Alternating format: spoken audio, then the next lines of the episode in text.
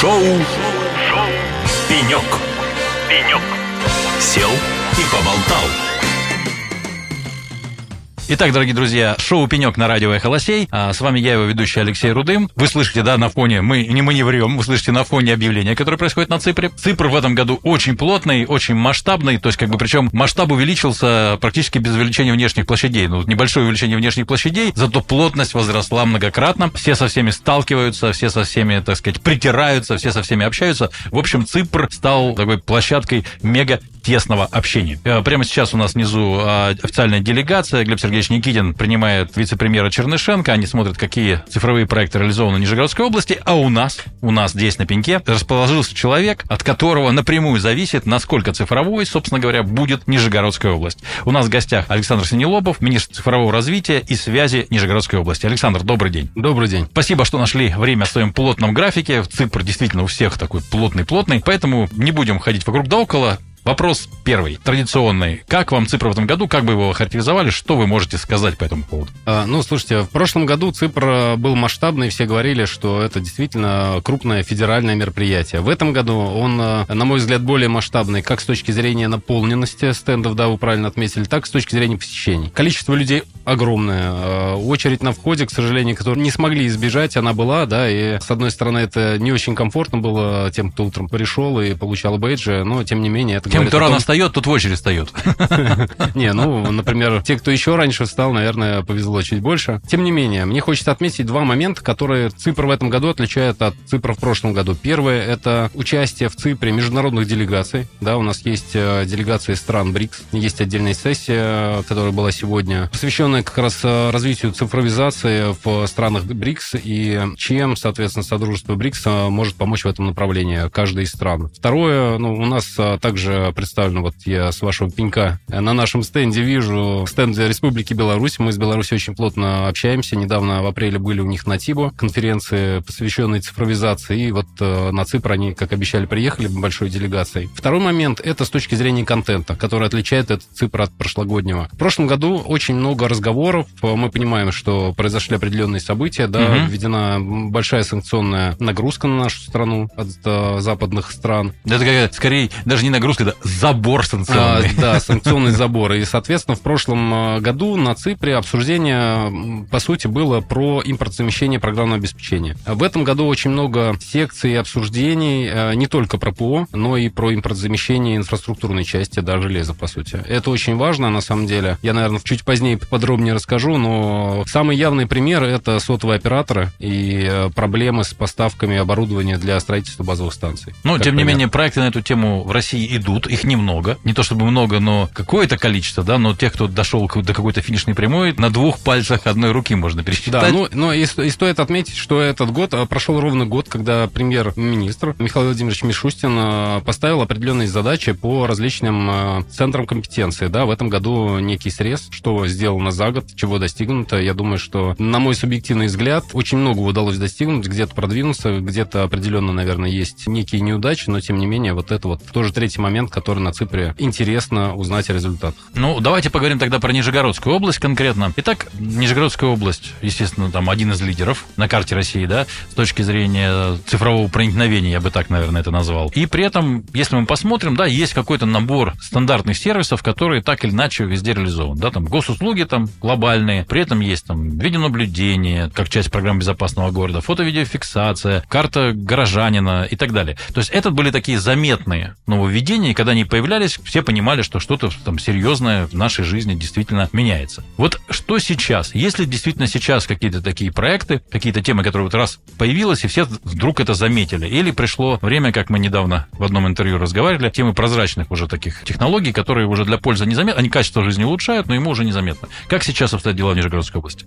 Ну да, действительно, есть ряд э, проектов и э, направлений, которые эволюционно дальше развиваются, да, та же фото-видеофиксация или видеонаблюдение, хотя и там неминуемо э, будут такие революционные скачки, тоже чуть позже, наверное, скажу, но смотрите, я бы разделил эту историю на две части. Первая часть – это база. Чтобы что-то цифровизовать, у нас должен быть интернет, должна быть связь. Это первое направление, в котором мы сейчас плотно работаем. Это не революция, это действительно такой эволюционный способ развития, и мы концентрируемся на развитии малых населенных пунктов пунктов, э, дабы устранить цифровое неравенство. Э, что касается цифровизации в классическом ее понимании, наша задача сделать единую комплексную IT-архитектуру в области, которая позволит собирать объективную информацию для управления регионом. То есть мы создаем систему управления регионом на основе объективных данных, больших данных, когда информация с места ее возникновения, например, будь то поле сельскохозяйственное или лес, или школа, ФОК и так далее, попадает к губернатору, минуя участие человека. Какие вот типы информации мы можем собирать со школы или с поля? Что хочет сегодня видеть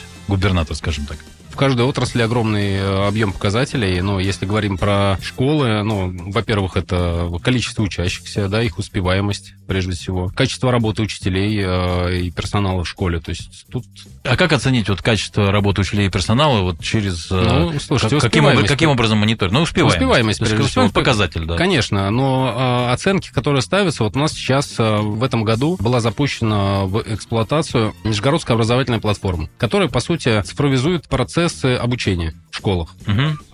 Это электронный журнал-дневник, в каком э, виде мы его привыкли видеть. О нем давно уже знали, но тем не менее. Сейчас эта система позволяет комплексно отслеживать работу учителя. Учитель э, видит в режиме онлайн свой класс, да, он ставит электронные оценки и э, может грамотно планировать свой учебный процесс. И эту информацию видит как управление образованием, так и Министерство образования, ну и, соответственно, руководитель региона. Поэтому это как один пример. А второй пример – это реализация нашего проекта «Умный город». Что мы заметили? Мы часто говорим про устранение цифрового неравенства между городом и деревней в части инфраструктуры. А у нас есть э, другое цифровое неравенство между богатыми муниципалитетами и бедными муниципалитетами. Например, Нижний Новгород – самодостаточный э, муниципальный городской округ, который э, реализовал у себя на площадке систему «Умный город», платформу Лобачевский. Э, ну, это стоит определенных денег, определенные mm-hmm. ресурсы. А мелкие муниципалитеты себе это не, не могут позволить. Понимая это, сейчас мы э, распространяем эту практику на весь регион за счет регионального бюджета. Сейчас этот процесс в стадии реализации, то есть у нас есть госконтракт, который заключен. И в результате этого мы получим комплексные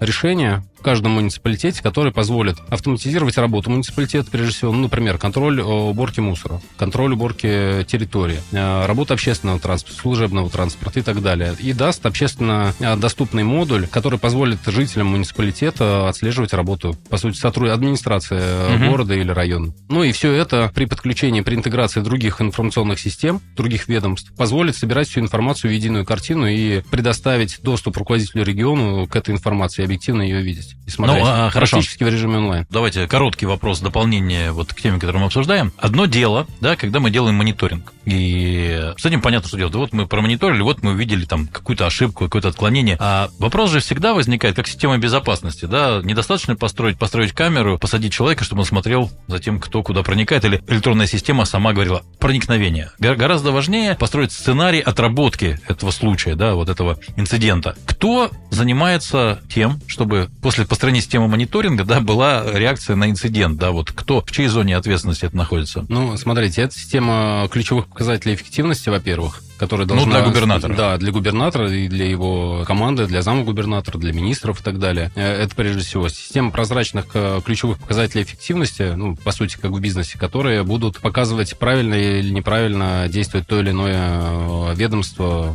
орган власти и так далее. Ну и плюс нормативные вещи, которые обязательно должны быть учтены. Угу. Давайте поговорим вот еще о чем, собственно говоря, о том, про Нижний Новгород. Каждый раз, когда мы говорим об умных городах, когда мы говорим там цифровых городах, безопасных городах, очень много названий примерно одного и того же, мы постоянно говорим о том, что это в первую очередь это комфортный город для его жителей. Да, это город, который обеспечен цифровыми сервисами. Вот все-таки Давайте попробуем по-простому писать, да, вот э, как этот комфортный город, он в общем и целом должен выглядеть. И насколько сегодня Нижний Новгород это тот самый умный город, там, цифровой, как хотите. А что еще? Чего ему не хватает для того, чтобы там, стать по-настоящему умным городом, например? Смотрите, я на, на самом деле буду немного самокритичен. Э, есть же все равно у каждого человека идеальные картины мира. И к этой идеальной картине мира мы все стремимся. Нам не вот. хватает здесь моря тогда в Нижнем Новгороде, в моей картине мира. Ну, всех картина разная. Вот. Я считаю, что у нас с точки зрения географических богатств, которые присутствуют в городе, все хорошо. Правда, очень красивый город, крутые закаты, реки. Ну, столица и, как-никак. Да, и совсем недалеко есть море все-таки. Горьковское, но море. Ну, согласен. Ладно, убедили. Да, но с точки зрения цифровизации, на самом деле, у нас вообще IT-архитектура представлена в виде лоскутного одеяла. Это касается органов власти и муниципалитетов. Вот я про муниципалитет уже рассказал, что мы сейчас реализовываем комплексное решение для всех муниципалитетов. Что такое умный цифровой город для жителя? Это когда в нем, прежде всего, просто жить, и цифра как раз в любом деле, она упрощает, первое, коммуникацию, второе, получение государственных услуг. Да, в этом тоже направлении очень много делается, когда просто, ну, не нужно никуда ходить, собирать несколько справок, вся информация есть в единой базе данных, и собираются сведения в режиме пары кликов. Ну и третье, это прозрачность работы э, властей. Вот, житель должен понимать, на что тратятся его деньги, вот, не боюсь этого слова, да, на налоговые поступления. И важно добавить полноценную и объективную картину. Вот как раз проект «Умный город» — это про это. А если говорить про цифровизацию государственных услуг, мы обычно воспринимаем цифровизацию государственных услуг, перевод их в цифру, только верхняя часть, вершину айсберга. Это государственный портал услуг. Угу. Портал государственных услуг. Единый портал государственных услуг, региональный портал государственных услуг, который сейчас у нас активно и бурно развивается. Но э, есть еще подводная часть айсберга. Это цифровизация процессов в органах власти. И это тот невидимый блок работ, который мы сейчас ведем. В некоторых органах власти у нас все хорошо. У нас есть, ну, например, э, система обеспечения градостроительной деятельности, одна из двух э, в Российской Федерации, которую Минстрой России рекомендует к внедрению в других регионах. Кстати, систему эту планируем в ближайшее время перевести на платформу Гостех. Угу. Соответственно, есть э, ряд решений, которыми мы действительно еще гордимся, и э, сейчас они в проработке. Это третий вектор направления, который мы сейчас реализовываем. Вот. Идеальная картина мира, когда житель, э, ему не нужно стоять в очередях за справками, он получает все в режиме онлайн. Ему не нужно идти, ну, в принципе, куда-то в офлайновое место, пусть это будет МФЦ, который предоставляет все государственные услуги в режиме, практически все, большое количество государственных услуг в режиме единого окна. Он ощущает себя в безопасности, как одна из базовых да, и в этом, наверное, заключается э, задача цифры в этом направлении. Угу. А вот смотрите, вы начали с того, что сегодня проект цифровизации чего-либо города с э, региона, да, это лоскутное одеяло. Давайте немножко об этом поговорим. Вот смотрите, когда э, перед тем, как появилась платформа госуслуг, единая на всех, в разных регионах были свои госуслужки. То есть, как бы, ну, там лидером был Татарстан, если мне память не изменяет, который создал такую основательную систему, у кого она была наиболее функциональна и так далее. А в конце концов, э, наверное, я надеюсь, используя опыт этих систем, была создана единая система. Но, тем не менее, да, был этап, когда там где-то было, где-то не было, да, где-то на это были затрачены ресурсы там и так далее. С одной стороны, понятно, да, мы получили некие пилоты, причем, да, то есть собрали некую статистику и запустили. Вот на ваш взгляд, Сейчас лоскутное одеяло это ведь то же самое, да, то есть каждый что-то делает, да. а потом не будет ли такого, что потом опять надо делать единую систему? Тогда почему мы тратим ресурсы, что называется, два раза, да, один раз создавая лоскутное одеяло, а потом просто перешивая, не то что перешивая, а э, изготавливая новое одеяло? Можно это как-то обойти? Ну, смотрите, э, если мы говорим про одеяло, оно имеет такую особенность стираться, устаревать. И также информационная у система нас, У нас истертое одеяло?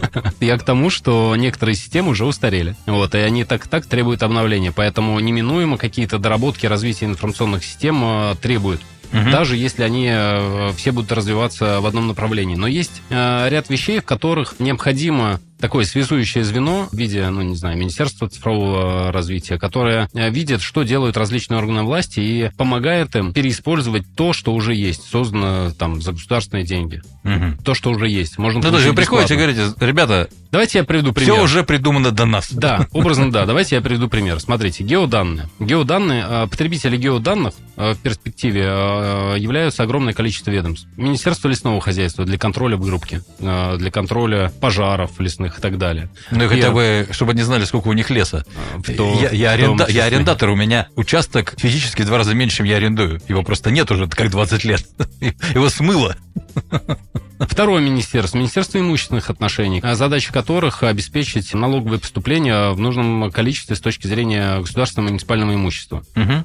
Да, мы понимаем, что есть земли сельхозназначения, на которых нельзя ничего построить, да, но иногда мы видим факты каких-то самостроев. Нельзя, но иногда таки такое Много происходит, есть, и это нужно научиться выявлять. Второе. Министерство экологии с точки зрения контроля свалок, контроля экологической обстановки. Ряд других министерств. Министерство градостроительства, Министерство сельского хозяйства, собственно, если говорим про поля. И если каждый будет жить своей жизнью, все будут покупать какие-то геоданные. И, по сути, мы будем просто переплачивать. Наша задача, на примере, вот на этом простом примере, собрать все геоданные в одном месте, в региональные геоинформационные системы, которые у нас есть, модулями которых будут являться э, системы э, для, э, соответственно, того или иного органа власти. Ну, то есть каждый свой клиент, который формирует из этих данных, нужно им отчет, условно. Данные закупаются централизованно, в одном месте складываются, и органы власти их используют, соответственно, применяя какие-то там угу. ручные способы, искусственный интеллект, что сейчас действительно имеет место быть, да, и есть различные продукты.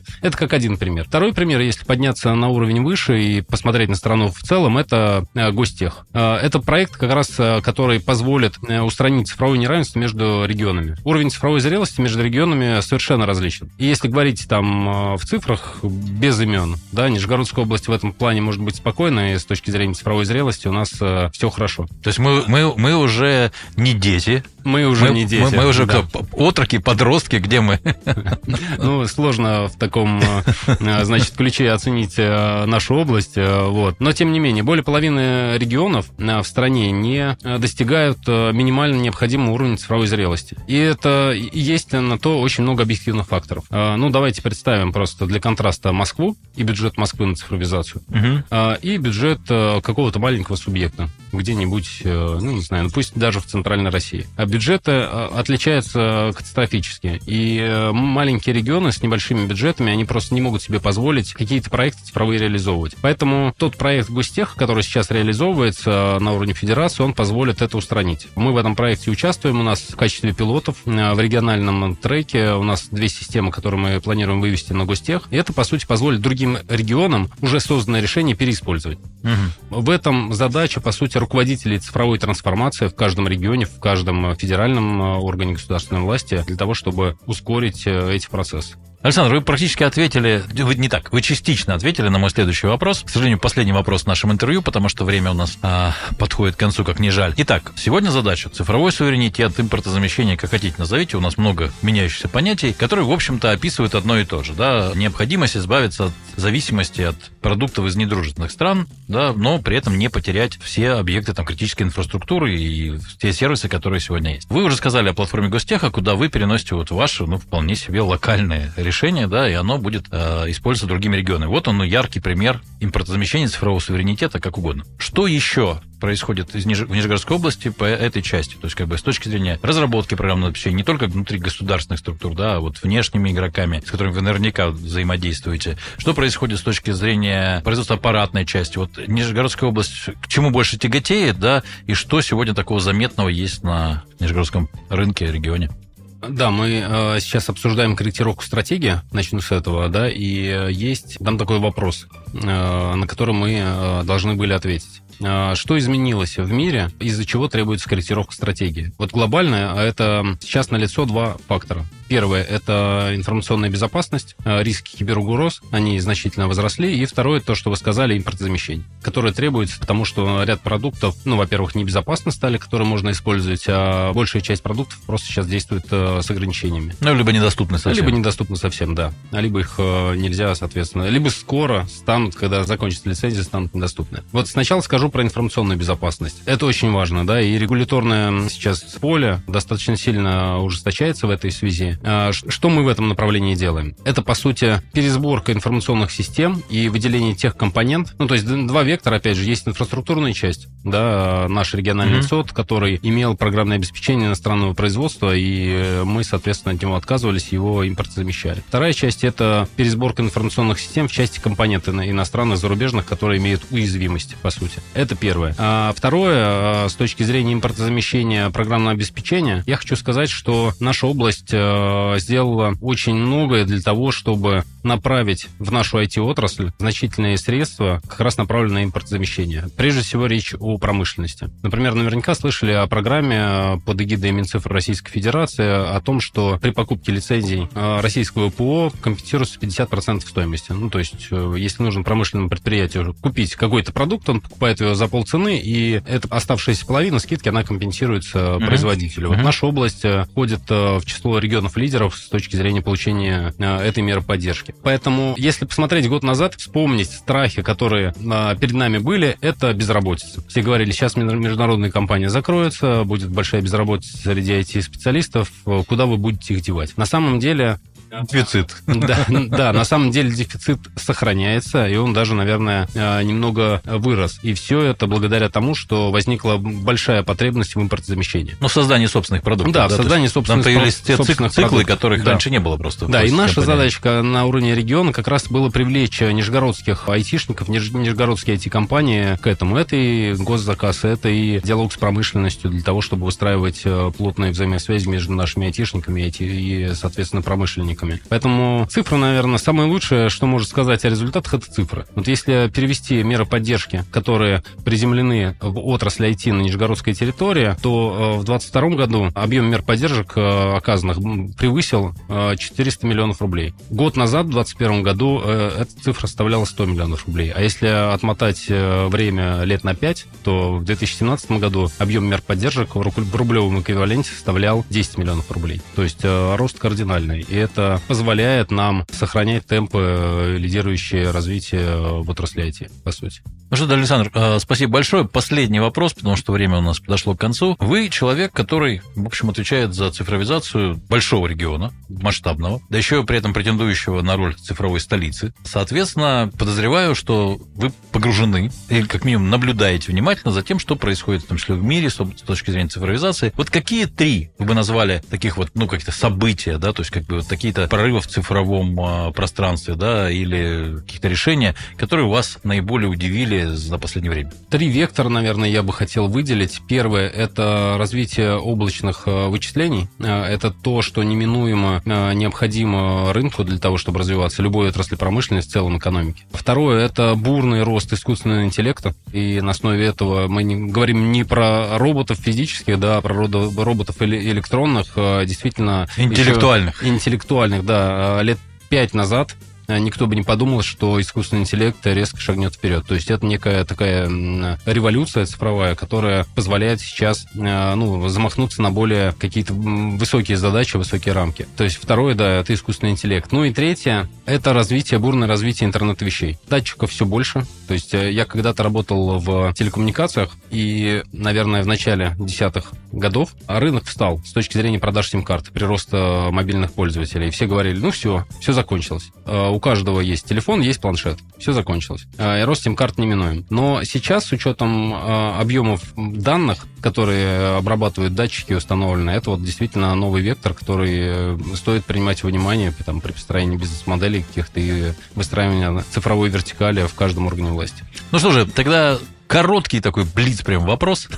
вот когда мы говорим про искусственный интеллект, вы из тех, кто за то, что есть люди, которые говорят, не надо его развивать. Ну, проблема. Проблема будет. Нас, нас ждут проблемы. Давайте остановимся вот так. Пускай хватит. Пускай будет такой полуумненький у нас интеллект. А кто-то говорит, нет, все, давайте развивать. Это, это благо. То есть, как бы, вы из какого лагеря?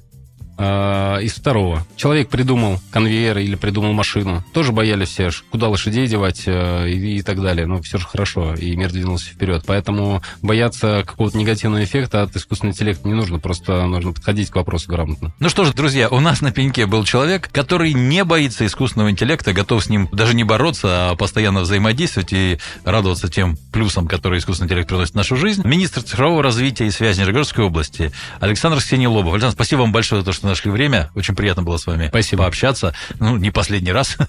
Хорошего вам цифра. А это было шоу «Пенек» на радио «Эхолосей». С вами был я, Алексей Рудым. Оставайтесь на нашей волне, потому что впереди много-много гостей и, естественно, много хорошей, настоящей, прекрасной музыки. Оставайтесь с нами. Пока. Шоу, шоу «Пенек».